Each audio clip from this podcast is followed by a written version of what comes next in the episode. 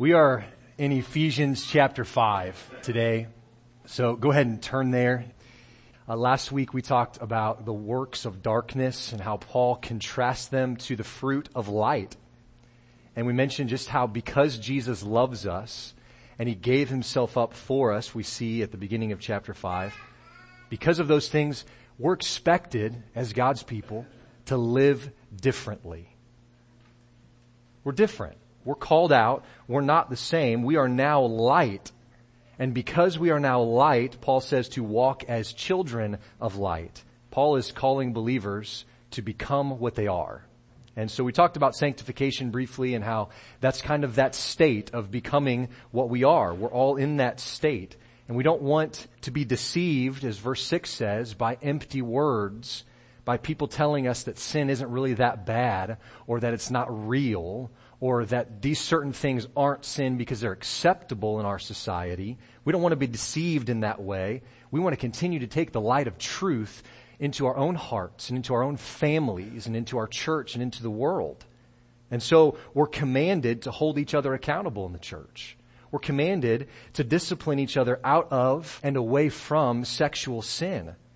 It's a big enough issue for us to do something uncomfortable for the sake of a brother or sister when we do this, when we talk maybe in an uncomfortable way to someone about their sin, we do this with the motivation of love and reconciliation as the goal. But Paul is saying, you used to be darkness, now you are light. Become what you are. There is transforming power in the light of Christ. Don't run from it, run to it. And so in our text this morning, Paul continues explaining the traits of someone who is walking not only in love, who's walking not only in light, but today we'll talk about someone who's walking in wisdom. And so as we read this text together and then have a word of prayer, I hope that our attitude is something along the lines of, God, I, I want to please you with how I live. How do I do that wisely? How do I walk wisely in this world? And so let's, let's read. We'll be in verses 15 through 21 together. Look carefully then how you walk, not as unwise, but as wise, making the best use of the time, because the days are evil. Therefore do not be foolish, but understand what the will of the Lord is. And do not get drunk with wine, for that's debauchery, but be filled with the Spirit, addressing one another in psalms and hymns and spiritual songs, singing and making melody to the Lord with your heart giving thanks always and for everything to God the Father in the name of our Lord Jesus Christ, submitting to one another out of reverence for Christ. Let's pray together. Father, I pray that you would help us understand how to walk this way. Help us to learn to walk in wisdom, Lord. To do this, I think it's going to mean abandoning the way this world says to be wise and learning to walk in your ways. And Lord, I, I also think it's probably going to mean giving up habits that don't glorify you and replacing them with habits, habits that involve the church and accountability. Um, walking in wisdom and walking by the Spirit, Lord, I, I do think that's going to involve our brothers and sisters in the church. So give us grace for ourselves and for one another as we work hard at doing this better. Lord, I pray that you would transform our minds our desires and our lives and use your word to do it this morning. We pray these things in Christ's name. Amen. Look at verse 15. Look carefully then how you walk, not as unwise, but as wise. Who has a King James version this morning? Any of you reading out of the King James? There's a word there that's not used in the, in most other English translations. Circumspectly. Who knows what that word means? Circumspectly. Well, let's talk about it for a second because I like, I like the, the way that the KJV talks about this. Circumspectly. Carefully is the other translation. This means careful to consider all circumstances and possible consequences. Th- that's how we're told to walk. Walk careful to consider all circumstances and possible consequences. It's not a Bible dictionary. That's Merriam-Webster online that gives us that definition. Here's some other synonyms for carefully or circumspectly, watchful, diligent, prudent, perfect. Pay close attention, Paul says, to how you walk. Take heed how you walk. How many of you guys have seen the movie Free Solo? That's a rock climbing, a free climbing um, movie. So it follows this guy named Alex Honnold, and he f- is going to free climb, solo climb, um, El Capitan in June of 2017. It was his goal to climb this without any ropes, without anything like that. And so they show his preparation for this. And I thought this was interesting in the movie because he actually works through every handhold, every foothold, every swing of his arm is mapped out before he ever starts his climb. Now he does the climb with harnesses and support several times first to know what he's going to do. He studies what other people have done. He's got friends in the rock climbing community that give him advice, but every finger hold is mapped out before he ever even started to make his way to the top. Look carefully, pay close attention. Right? That's what he did in this movie, and thankfully, he didn't die. I just spoiled the movie for you, sorry. But he, he makes it to the top without any problem. But he was paying close attention every little detail of his movement. Brothers and sisters, while we don't know what's coming in this life, like Alex knew climbing the, the rock face, I think we're being called to be prepared just like he was. Now, I, I don't mean that every decision we have to make, we sit down and have a 30 minute strategy brainstorming session and weigh our options and make pros and cons lists and all of that stuff. That's not what I mean. What I do mean is I think that we should work at being so connected with Jesus Christ that our relationship with Him touches and shapes every step that we take. We are so connected with Christ that our relationship with Him touches every step, every move that we make. See, because Paul uses the word walk 25 times in his writings. In all of his New Testament writings, he uses it 25 times. He uses it six times in Ephesians alone. And every time he uses it, he uses it to mean to live. So when he says, look carefully then how you walk, he's saying pay attention to your life. Pay attention to how you live. Pay attention to what you are occupied with. And so that forces us to ask a question of ourselves this morning. Do wise and holy things influence how we live? Do wise and holy things influence what we are occupied with? Christians, if we have been awakened to the light, then we have to walk wisely. We have to live wisely. Paul says, walk in wisdom. Look at verse 16.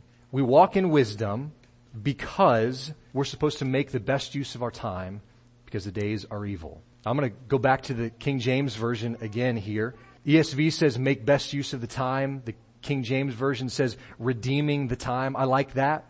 I like that phrase. It talks about redeeming the time this concept of rescuing the time or the days that we have. We are faced every day with time that could just slip away. Now, some of us don't feel that way.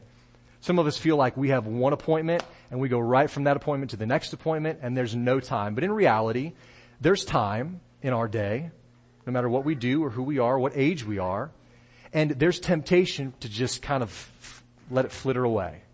And so Paul, I think here is giving us some instruction and he's saying, the, the time that could slip away into uselessness, into being ineffective, instead of allowing that, scoop it up and rescue it and use it for good. Walking in wisdom means that we don't just generally waste our time in laziness. When you put down the remote and pick up the Bible, that's rescuing your time. When you spend your day serving a brother or sister, that's rescuing the day. That is redeeming the time that you have. The times that we live in necessitate that we go with the light of Christ to those who need it. We know that this world is a dark place. Brothers and sisters, this world needs your light. It doesn't need you. It doesn't need me sitting on the couch binge watching Netflix. It needs the light of Christ shining through us into the darkness. We cannot waste our lives, we cannot waste our time, and we should not waste the light that we are given. How we live matters. Verse 16, the end of that says, because the days are evil. I think this text is a reminder about how to use our time and prioritize our lives based on the wisdom of God's Word, not on what everybody else is doing. I, I do want to be clear though and help us to understand really resting, true rest is not laziness. It's not wrong. It's not idleness. It's an active and conscious understanding that God is absolutely sovereign and sits alone on the throne as ruler of all. So it's admitting that I am not those things. Resting is admitting that God is in control and not me. And then not just admitting that, but I think finding some joy in that admission. Joy in recognizing that I'm not in charge. Think about creation. What did God do after he finished creating? He rested. Now, do we really think that God needed to rest? I don't think so. We can see that that is an example for us because we tend, in our fallen state, we tend to just kind of ruin everything. Rest, hard work, even these good things that God gives us, we tend to go extremes on. And so we need some balance and we need to rest sometimes. But brothers and sisters, we live in dark days, and so we have to passionately shine our light while we can. We have to make the best use of our time. Verse 17, therefore do not be foolish, but understand what the will of the Lord is.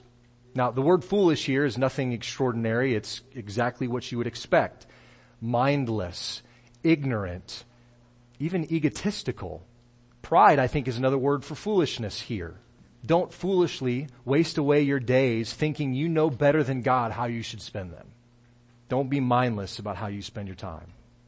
I think the opposite of foolishness is what Paul is getting at in the second half of verse 17. He says, the will of the Lord. Certainly, the will of the Lord is not foolish. And we talked last week about what God wills for his children. What is God's will for your life? There is an answer to that for every believer that we talked about in Romans chapter 8. 28 through 30. It's to be conformed more and more to the image of Christ.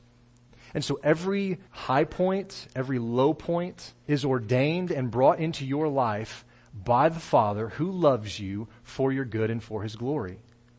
That's how he redeems our days. And to be conformed more and more to the image of Christ is not a foolish thing. It is not a foolish endeavor. I think when, when a lot of people hear this term or this phrase, the will of God, they probably have a, a misunderstanding of what that looks like and what that is. We tend to think of the will of God for our lives and just the big stuff, right? So where am I going to go to college or who am I going to marry or what career am I going to pursue or how many kids are we going to have or how we, the, the, list goes on, but we think of it in just these, these big decisions. And I'm, I'm not sure that that's what Paul has in mind here necessarily. Remember what we talked about last, last week? Evaluating and discerning something? If I'm going to discern that the wall that I'm building is straight, what do I use as a, as a, as a reference point? I use a level. If I'm trying to discern how much an object weighs, what do I use? I use a scale. I think it's fair to say that God's will for every believer is found in His Word that's given to every believer. If we want to know what God's will is for our life, it's found in His Word. We shouldn't go seeking it in other places or through other avenues. It's found in His Word. The Bible reveals what God has called every believer to pursue, and the Bible also reveals what God has called every believer to avoid.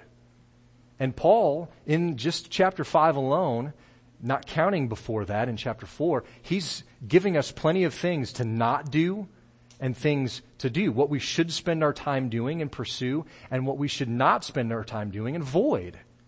What we pursue and what we avoid affects more than just us as an individual though.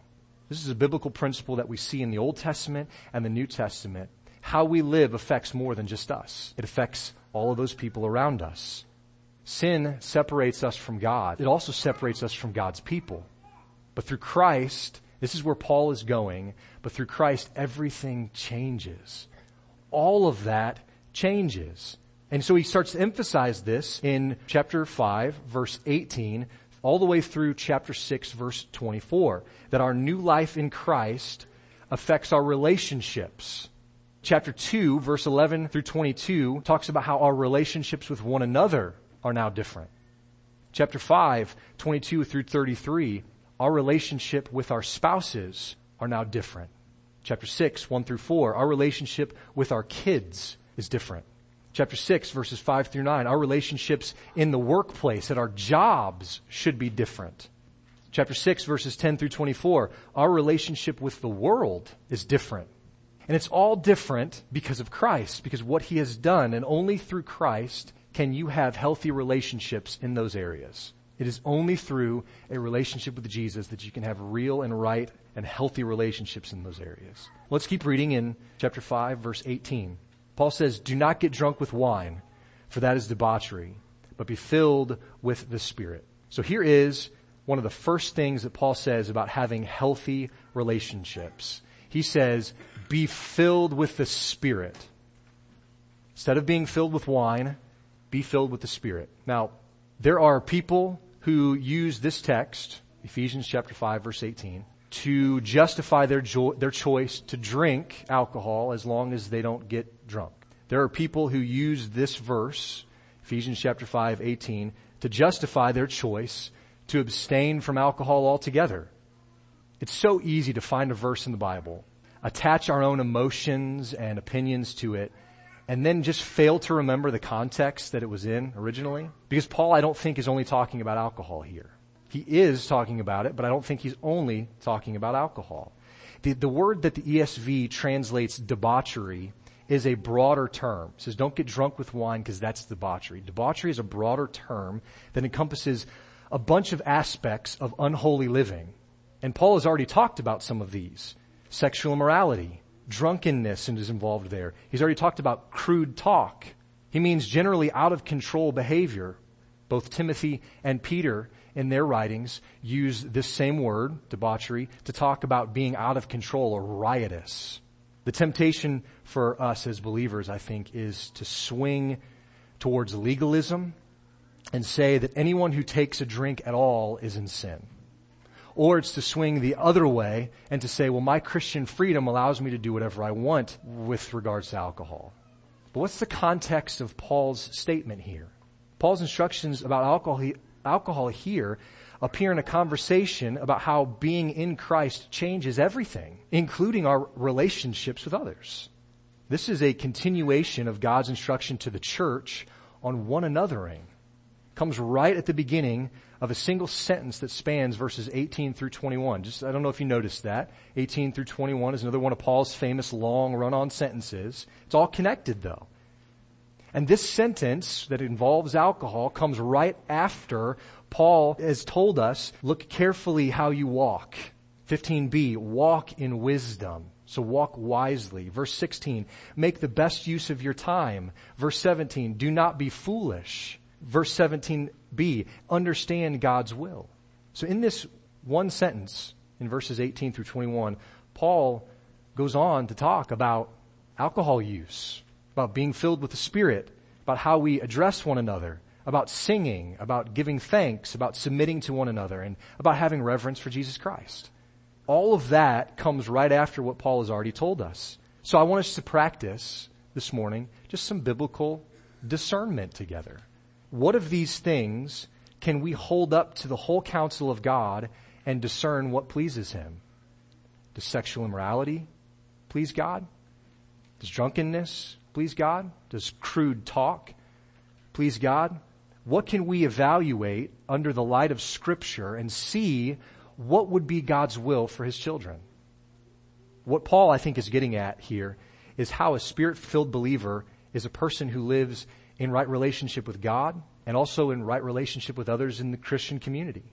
The wise person will not be filled with alcohol or sexual immorality or idolatry because you cannot be filled with the Spirit if you're already full of those things. Now, I have a cup of water here, but if this cup of water was completely full and I wanted to add more of another cup of something into this cup of water, what would have to happen to what's in this cup? it would have to leave because you can only fit so much water in this cup. And after you reach a certain point, it's going to come out. And so if I've got a cup full of water and I want to add more of something into it, what's in that cup will have to come out before anything that I put into it can fit. John the Baptist said, he must increase, but I must decrease. Brothers and sisters, it has to be the same for us. The only way for Christ to increase is for us to decrease. The only way for us to be filled with the Spirit is for less of us to be in us. So the discussion about the place of alcohol in the life of a Christian, that's going to continue on. But I think we should be 100% sure of something from this text this morning. It is never God's will for a Christian to be drunk. Do not be drunk, he says. Ne- that is never God's will. It is a sin that affects not only the person, but also everyone around that person. That's why we have laws that limit the use of it. Being filled with alcohol oftentimes leads to other sin because it makes a person lose control. It weakens their understanding. So being filled with the Spirit on the other hand makes a person actually more in control, right? Self-control is a fruit of the Spirit.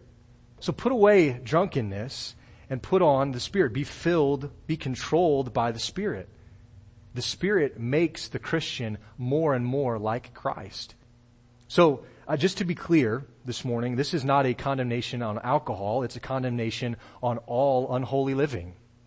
Because drunkenness is just as much a sin as crude joking is, which is just as much a sin as idolatry, which is just as much a sin as sexual immorality all unholy living, all riotous living or debauchery is wrong. It should not exemplify what a Christian is or what we are about. Anything which has the power to control or to harm or to hurt a Christian should be handled with really extreme care. And alcohol would fit into that category.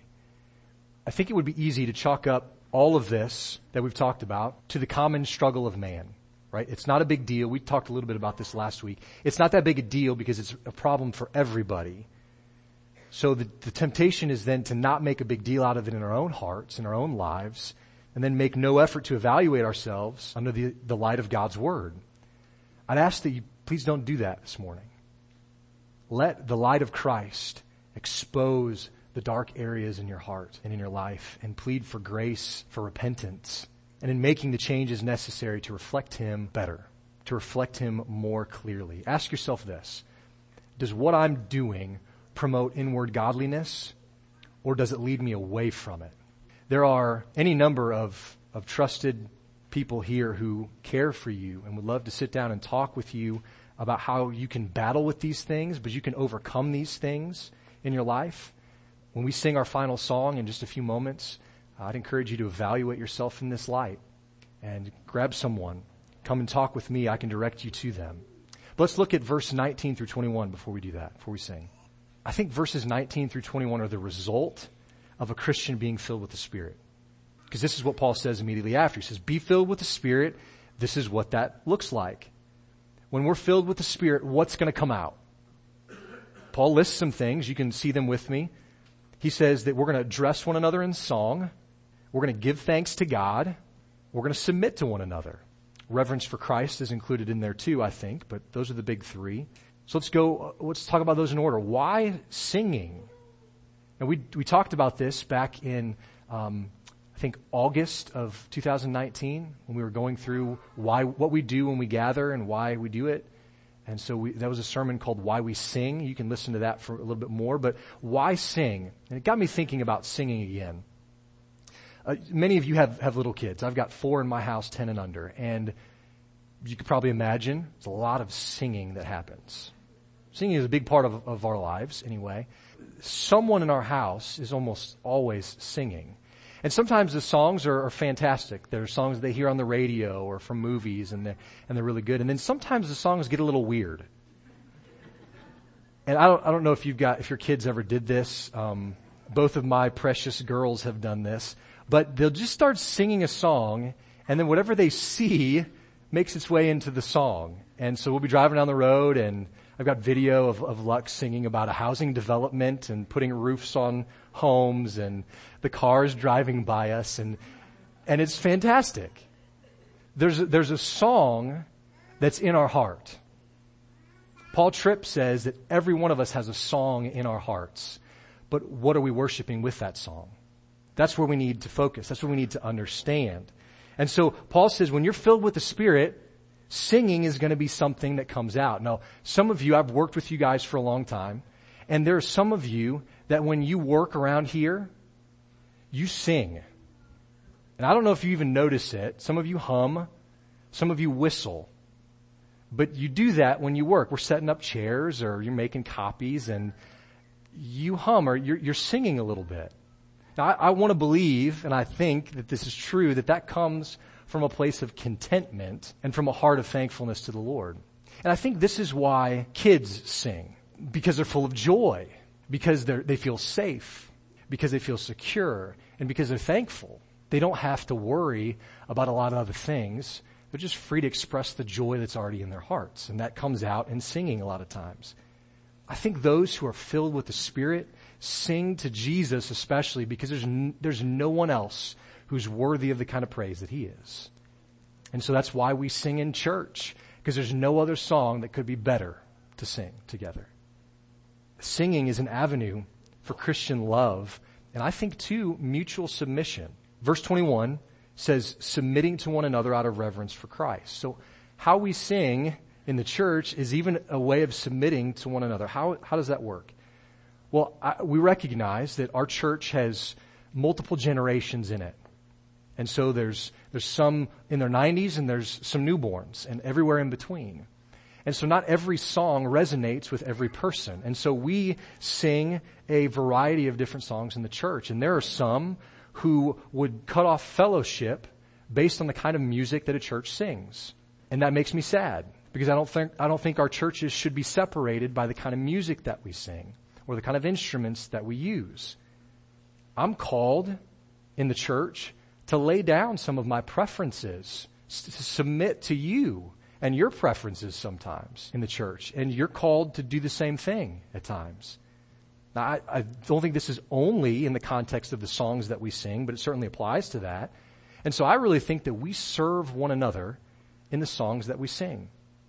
Philippians chapter 2, 3 and 4 says, Do nothing from rivalry or conceit, but in humility count others more significant than yourselves. Let each of you look not only to his own interests, but also to the interests of others.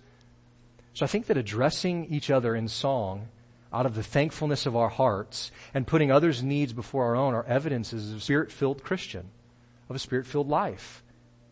To be filled with the Spirit, we're supposed to constantly be emptying ourselves of us so that we can rightly submit to one another and to the Lord. There's absolutely a horizontal aspect of why we sing. And that's something that I didn't realize for a long time. There's a horizontal aspect of why we sing. And that's, that's why we don't turn off the lights real low when we sing together because we want to see each other lifting high the name of Christ. We want our kids to watch mom and dad surrender as we sing. And you can't always do that when the lights are down low. So that's one of the decisions that we make as a church to do. We're instructed to address one another in this way, and there's a horizontal aspect to it. So uh, it's clear that music is not only a means of connecting with and glorifying God, it connects us to one another. When we gather for corporate worship and we sing to God, I really believe we're ministering to one another.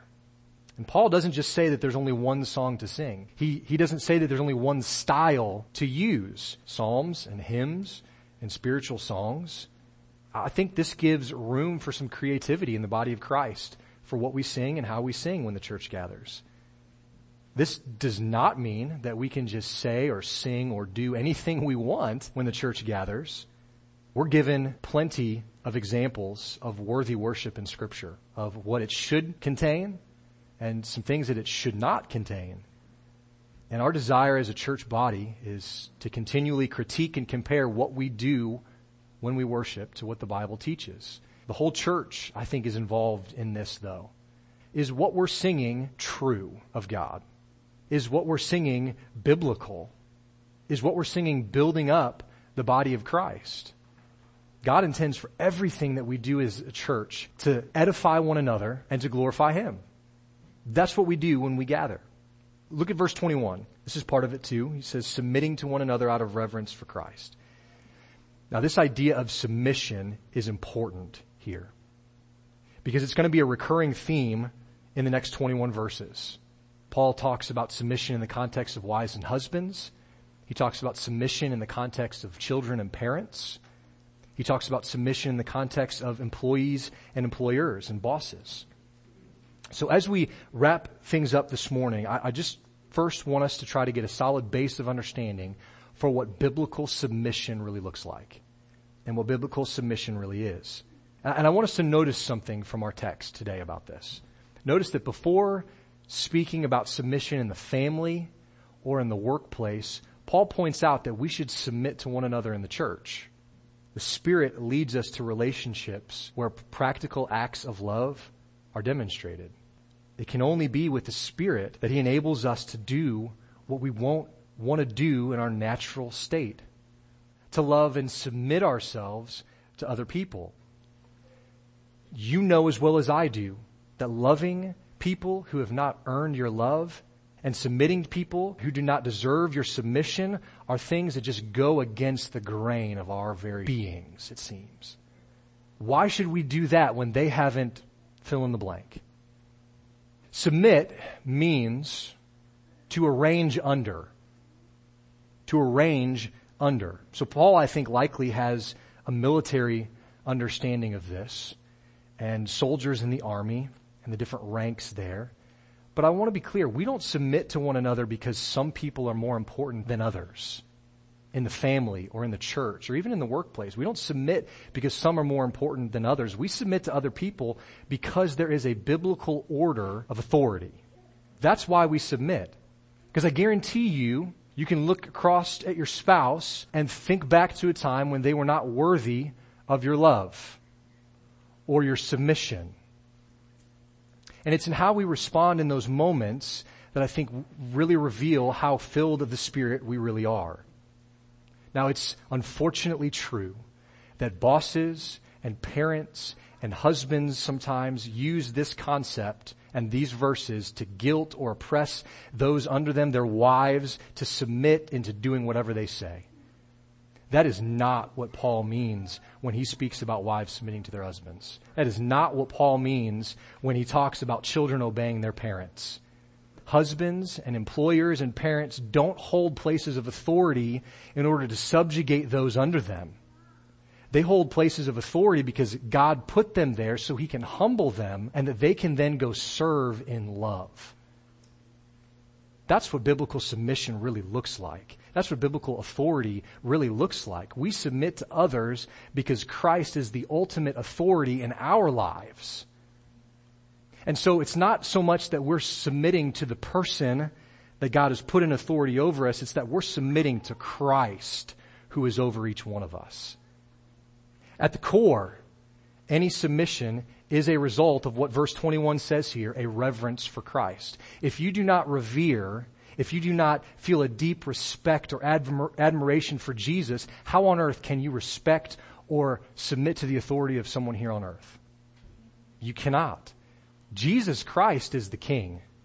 And out of reverence or respect for the King, we gladly submit to His rule.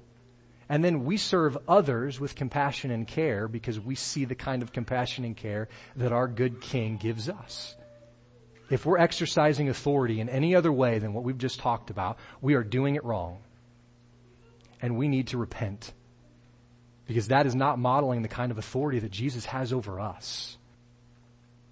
Would you like your walk with the Lord to be deeper than it is right now?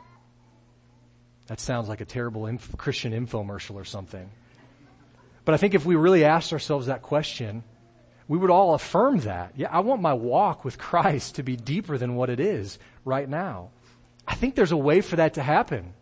And I think Paul is ta- telling us right now it involves surrendering to Him in ways that you might currently be fighting against. It's going to take revering and believing Jesus enough to trust His rule over your life, even when you don't want to, or even when you don't understand what's going on right now. Even when you can't make complete sense of the situation, where does your heart go? To submission to Jesus? To aligning yourself, arranging yourself under His care and authority? Or jumping outside of that and doing your own thing? If we desire, if you said, yeah, I want my relationship to be deeper with Jesus today, if we really desire that, we have to not only let go of lesser things in our lives, but I think we have to actively be rooting them out to make space for more of the Savior. Remember, he must increase. And in order for him to increase, what has to happen to us? We have to decrease. That's right. So, church, brothers and sisters, may Christ increase in us this morning. Let's pray together. Oh, Father, this is, this does just rub right against what we enjoy and what we like. Every one of us has seen a model of authority that has not been right. Most of us will be the ones modeling wrong authority at some point. And in those moments, Lord, I pray that you not only forgive us of that, grant us repentance, change our mind about whether that's okay or not. And then, Lord, help us to be aligned more and more under your authority. God, help us to revere you, to respect you, to submit to you first. How could we ever hope to submit to someone else if we won't submit to you? So, Lord, I pray that you would use your word today, use your spirit in our midst to break us where we need breaking, to mold us into your people as you would have us. Lord, I pray that you would increase this morning and that we would decrease, that I would decrease, so that Christ is what is known about us as a church, as us as Christians, as us as moms and dads, husbands and wives, employees and employers that we would reflect Jesus so clearly that people can't help but see the light of Christ coming out of us. And so, Lord, I pray that we would not be full of the things of this world, but instead we'd be full of more of Christ. In His name we pray. Amen.